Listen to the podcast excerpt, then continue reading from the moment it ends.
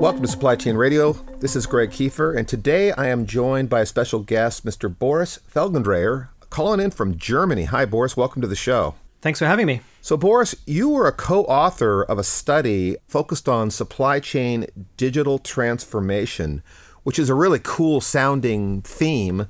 But what is this all about? What's the hype involved here? Why did you do a study about it? You hear a lot of noise in the market right now about digital transformation. And I don't want to be overly dramatic here, but I think we're at a unique time in history right now because we're seeing a convergence of several very powerful technology trends. So you have cloud computing, you have big data analytics, you have the Internet of Things, you have robotics, you have autonomous vehicles, you have drones.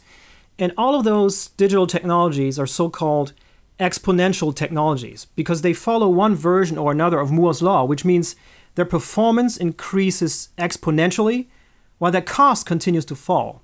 And every single one of those technologies by itself would have the potential to disrupt the business model of traditional organizations. But put them all together, and you have sort of a perfect storm of digital transformation or digital disruption for that matter. And you're right, there is a lot of noise out there. And it's hard sometimes to separate the signal from the noise, which is exactly why we conducted the survey. So, you know, I see a lot of surveys out there on supply chain and digital trends, etc. But how is what you guys did here different from those other surveys? There's quite a bit of research on this topic already out there. But when we reviewed the body of research on the topic, it became clear to us that most of the research that's done so far examined digital transformation either within a single organization or between organizations and end customers. And the research that GT Nexus has done with Capgemini is very unique because it focused explicitly on digital transformation between organizations and their partners across the value chain. Because, I mean, let's face it, in today's outsourced and globalized world, an organization's success really depends on how effectively it can orchestrate a vast global network of supply chain partners. And digital transformation that doesn't adopt such a holistic view of the entire network will fall short. Or put another way, your digital transformation is only as robust as the digital transformation of the weakest link in your value chain. Wow. Okay. So let's get into what you learned. I mean, is digital transformation in supply chain all hype still, or is it actually real? Is there something real happening out there? yeah. Well, I think it's real because we surveyed 337 executives from some of the largest manufacturers and retailers in over 20 countries around the world. And the first thing we asked them was how important is it for your organization to undergo a digital supply chain transformation? And 75% said that digital supply chain transformation is either important or very important for their organization. So 75%, so three out of four. But of course, I mean, you could argue, well, everybody says it's important and is that just lip service or are they actually doing anything about it? And that's why we followed up with another question, which was Has your organization actually started a formal digital supply chain transformation project? And on that one, 70% of respondents said that they have already started and are on their journey to digital supply chain transformation. So, yes, this is real. Companies think it's important and they're already doing something about it. Okay, so they've started.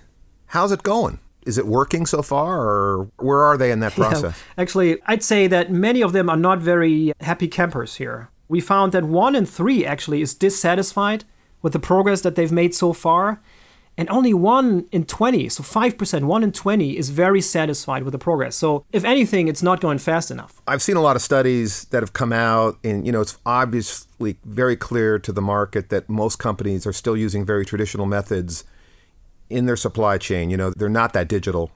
So, are there big key technologies that are being used currently that is part of this path, or are they really stuck in the mud with the manual stuff? Yeah, we asked a couple of questions around that issue. So, first of all, we asked about the usage of one of the probably most powerful digital technologies out there, the cloud. And it turns out that actually very little of the software that companies currently use in supply chain management is cloud based. So, very little of that. And when we ask about the methods that companies use to interact and engage with their supply chain partners, we found that almost half of the people we surveyed had to admit that the dominant method for interacting with partners were phone, fax, and email, right? The old guard, so to speak, the old fashioned outdated models of communication. And things got even worse when we looked at organizations' ability to access data from the extended supply chain. And we know that this has been an issue for a long time. A lot of data is generated in the supply chain, but it's really hard to get to because most of it is locked up in the siloed systems of individual supply chain partners.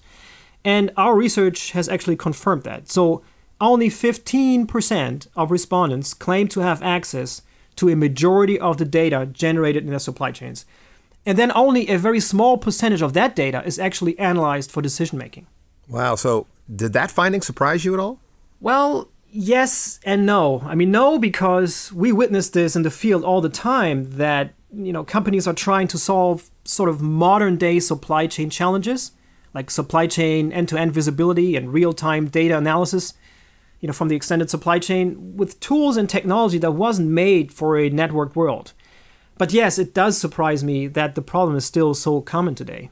So, you know, it's not unusual, obviously, to find industries or business process areas that are kind of stuck in old ways and are kind of way behind the consumer side. But did you find any kind of a silver lining in some of the findings of the research? Yes, there is a silver lining, and I'm glad you asked. I'd say that the most encouraging finding of the survey is that across the board, there's a very strong agreement about what people think the key technology enablers are. So on this one, we went very wide. We asked about big data analytics and cloud and mobile apps and robotics and supply chain visibility platforms, 3D printing, social tools, the Internet of Things, simulation tools, virtual reality, and others. And there were four technologies that came out on top here. Number one, supply chain visibility platforms. Number two, big data analytics. Number three, simulation tools. And four, cloud, in that order.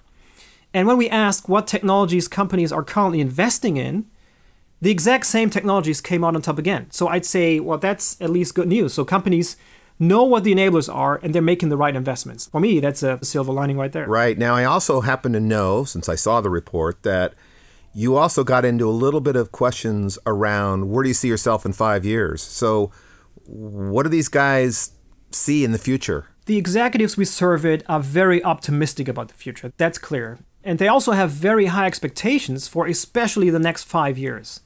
So we saw very strong agreement on how people think supply chains will look like in just five years from now. So in 2020, they expect more processes with suppliers to be automated than today. That's 95% agreement on that one. Organizations will receive more real time status updates from across the entire supply chain, 94% agreement. Execs also think that organizations will share more data with suppliers, organizations will collaborate more closely with suppliers, they will involve suppliers more closely in the planning process, there will be more real time visibility in supplier processes, and suppliers will be held to higher ethical standards. So, across the board, there's very, very high agreement that that's kind of how the ex- executives see the future of supply chain to look like. And yes, there may be some dissatisfaction with the progress so far, but as we saw, companies have identified the key technology enablers and they're making investments into those technologies as we speak. But I mean, make no mistake, transforming a large global organization by itself is difficult enough.